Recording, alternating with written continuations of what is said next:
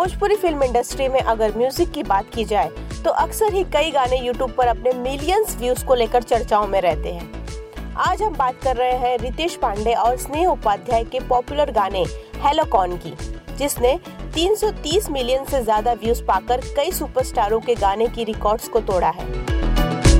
Hello cone यह गाना न सिर्फ़ यूट्यूब पर, बल्कि टिकटॉक पर भी खूब छाया रहा।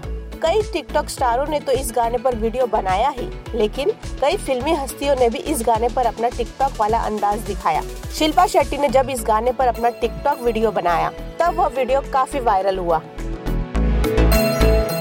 रितेश पांडे और स्नेह उपाध्याय की इस गाने को गवाने वाले म्यूज़िक डायरेक्टर आशीष वर्मा ने इस गाने के लिरिक्स भी खुद ही लिखे हैं। आशीष वर्मा के कई सुपरहिट गाने सुपरस्टारों के संग आ चुके हैं।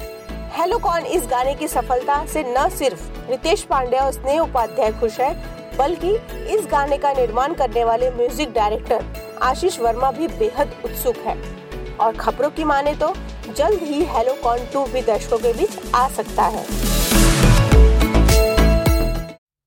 At American University, we don't just hope for change, we create it. We don't just dream of a better world, we make it a reality.